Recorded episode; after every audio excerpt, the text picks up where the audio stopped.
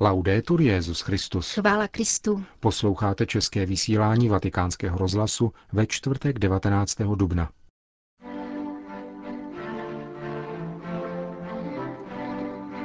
Jméno Josef Ratzinger se na teologických fakultách kdysi nesmělo citovat, pokud člověk chtěl obstát u zkoušky. Když byl zvolen papežem, situace se změnila, říká švýcarský kardinál Kurt Koch v rozhovoru k dnešnímu sedmému výročí volby Petrova nástupce. A přehled sedmi let pontifikátu Benedikta XVI. v hodnocení několika katolických publicistů. To je obsah našeho dnešního pořadu, který má provázejí Jana Gruberová a Milan Glázer. Tři dny po svých 85. narozeninách slaví Benedikt XVI. sedmé výročí pontifikátu. 19. dubna 2005 byl kardinál Josef Ratzinger vybrán 119 kardinály schromážděnými na konkláve jako nástupce Jana Pavla II. a 265. papež v dějinách.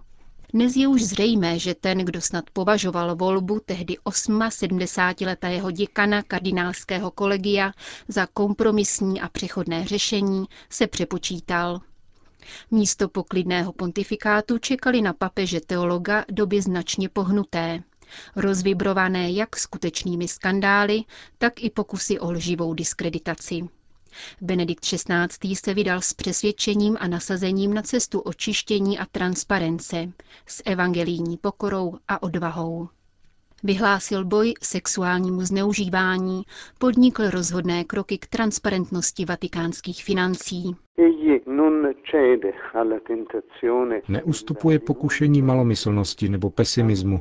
Naopak, v těchto situacích s o to větší houževnatostí předkládá ono ano, které Bůh dává člověku v Ježíši Kristu. Svědčí o horizontech smyslu a naděje a ukazuje křesťanství jako cestu k záchraně v aktuální krizi. Říká italský teolog a arcibiskup diecéze Chieti Vasto, monsignor Bruno Forte.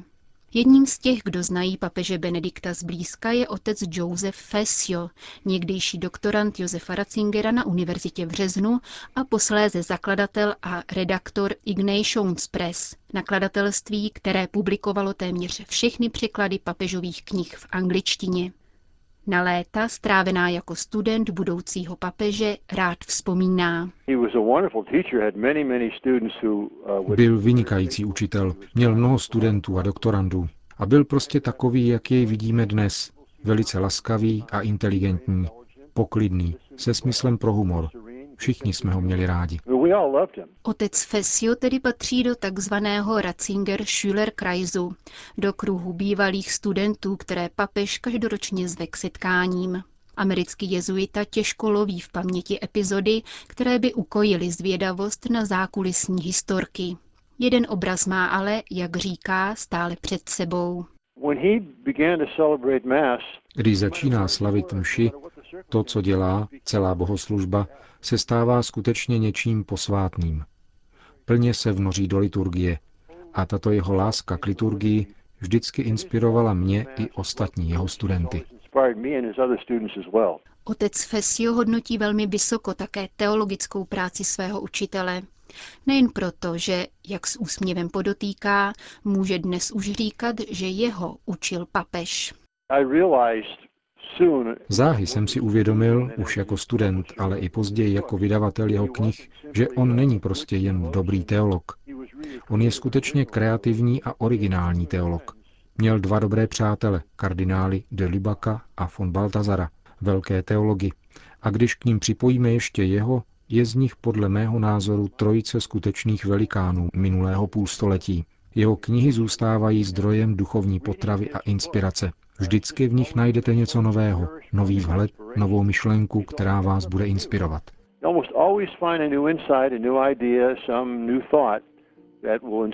Papežský program je velmi hutný a nepřestává být ani poté, co minulé pondělí oslavil 85 let.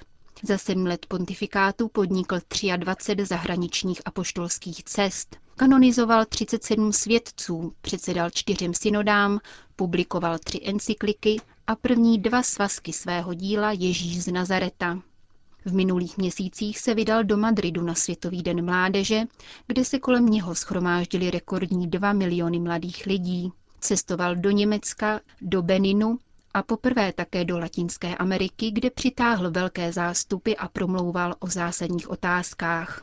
Připravuje se na cestu do Libanonu, na synodu o nové evangelizaci a na rok víry, pojatý jako reflexy nad 1700 lety od chvíle, kdy církev vyšla z katakomb, i nad půlstoletím od zahájení druhého vatikánského koncilu. Otec Joseph Fessio si ale všímá ještě jiné, skryté práce, která leží na bedrech Petrova nástupce. Myslím, že nejdůležitější z věcí, které jsou papežovým úkolem, je jmenování nových biskupů. A my jsme v poslední době měli ve Spojených státech celou řadu opravdu vynikajících nominací v posledních několika letech. Říká americký jezuita a dodává, že osobně považuje také za papežovu velmi šťastnou volbu kardinála Marka Welle do čela kongregace pro biskupy. Benedikt XVI. po všech stránkách vyvrátil fámy, které se o něm šířily ještě v prvních dnech po jeho zvolení. Uh, v době volby populární stereotypy vykreslovali Josefa Ratzingera jako přísnou, tvrdou, autoritářskou postavu. Rottweiler boží, pancerkardinál, jak se tehdy psalo. Jak se ale ukázalo, všechno bylo obráceně. Projevil se jako vlídná, mírná osobnost. Vzpomíná na chvíle prvních okamžiků po papežově zvolení jeden z nejznámějších komentátorů vatikánského dění John Allen, který v současnosti pracuje jako National Catholic Reporter. Jaké okamžiky uplynulých sedmi let tohoto pontifikátu mu zůstanou vtištěny do paměti, Především úspěchy jeho zahraničních cest, které se, jak říká, proměnily v triumf z hlediska pastorace i komunikace a jeho tři encykliky budou myslící katolíci číst ještě dlouhá staletí, podotýká Joan Ellen. Benedikt XVI. je bez pochyby papežem slova, hluboké reflexe, velmi subtilního uvažování. Jeho poselství je jasné, ale nikdy prvoplánové a velmi často vybízí k dalšímu čtení mezi řádky. To vše jsou věci, které více než jiné zneklidňují novináře. Papežův projev se vymyká snadným heslům. Ředitel italského katolického deníku Avenire, Marco Tarquinio, neváhá označit tento pontifikát za znamení odporu. Když se Josef Ratzinger stal papežem Benediktem XVI., jeho velká křesťanská moudrost se stala ještě něčím víc, něčím jiným. Já ho považuji za překrásné znamení odporu v dnešním světě. Navěsili na něho spoustu mediálních klišé a on je převrátil. Světu, který převrátil řád hodnot, nabídl skandální zvrat předem vykonstruovaných klišé o své vlastní osobě i o hlásání církve. A to tež udělal se zcela klíčovými otázkami naší doby. V první řadě osobní vztah ke Kristu a až po něm nauka. V této základní výpovědi by se dalo schrnout teologické myšlení Josefa Ratzingera, říká v rozhovoru s naší rozhlasovou stanicí kardinál Kurt Koch. Předseda Papežské rady pro jednotu a sám dogmatik, jako svého času profesor Ratzinger, před časem představil ve své knize Tajemství horčičného zrna základní rysy teologického myšlení současného papeže.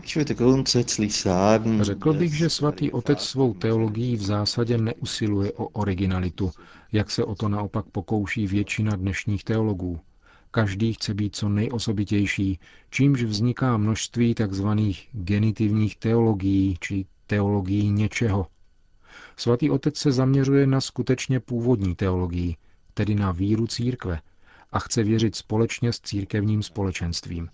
Jeho teologie chce být službou dnešnímu člověku, aby porozuměl křesťanskému zjevení den Menschen heute verständlich zu machen. Nebylo však přesto dřívější univerzitní působení Josefa Ratzingera určitým způsobem nové a právě proto tak brilantní? Zcela jistě otevřel nové cesty. Byl velmi ovlivněn personalistickým filozofickým myšlením a jeho teologie je velice personalistická, jak se ukazuje na jeho pojetí zjevení. To je pro svatého otce v první řadě činem, obrácením Boha k člověku, a teprve druhořadě je to učení víry. Jádrem teologie Benedikta XVI. je slovo přátelství, a to vyžaduje vztah se zmrtvých vstalým Kristem. Ratzinger působil na řadu teologů, vás nevýjímaje. Jaká je jeho dnešní recepce na evropských teologických fakultách? Z teologie svatého otce mnozí žijí a jsou jí ovlivněni. Jiní ji zase odmítají. Na teologických fakultách si jeden čas nesměl Ratzinger vůbec citovat, pokud chtěl člověk obstát při zkoušce. To se po volbě papežem změnilo. Mnozí lidé teď berou na vědomí, jaká je teologie svatého otce. Teologové tak musí být trochu opatrnější, když o něm hovoří. A to je jenom dobře. Současný papež se od počátku víceméně teologie věnoval na vedlejší úvazek, neboť mu byla brzy svěřena zodpovědnost v církevní hierarchii. Jak se toto jeho bytí v církvi a pro církev odrazilo v jeho teologickém myšlení? Mohu se trochu vcítit do toho, co to pro něj znamenalo. Také bych byl raději zůstal teologem, než byl biskupem. Ale důležité je zkrátka to, co člověk slíbí při kněžském svěcení. Ad sum. Zde jsem. Teologie je povolání. Avšak volá církev po jiné úloze, je třeba se rozpomenout na svůj slib – u svatého otce však nevidím v tomto smyslu žádnou změnu. Už jako profesor byl vlastně konfesor, tedy vyznavač, který vydává svědectví o své víře a její teologické reflexy.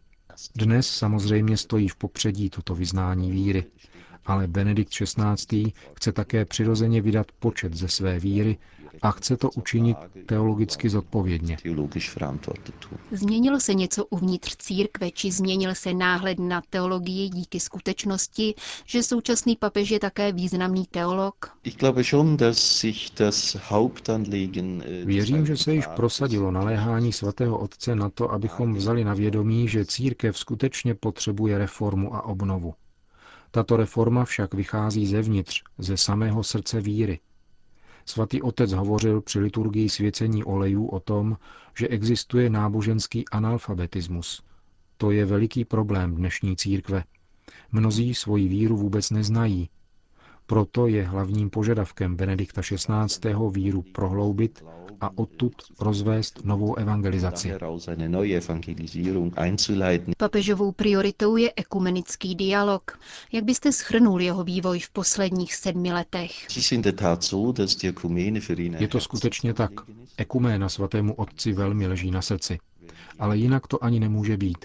Jestliže někdo plně následuje Krista, řídí se i jeho vůlí po jednotě, kterou Ježíš vyslovil ve své velekněžské modlitbě. Právě interpretace velekněžské modlitby v druhém díle knihy Ježíš Nazarecký dokládá, jak je papežův ekumenismus kristologicky založen. Myslím, že tím dodal ekumenismu velmi silný důraz.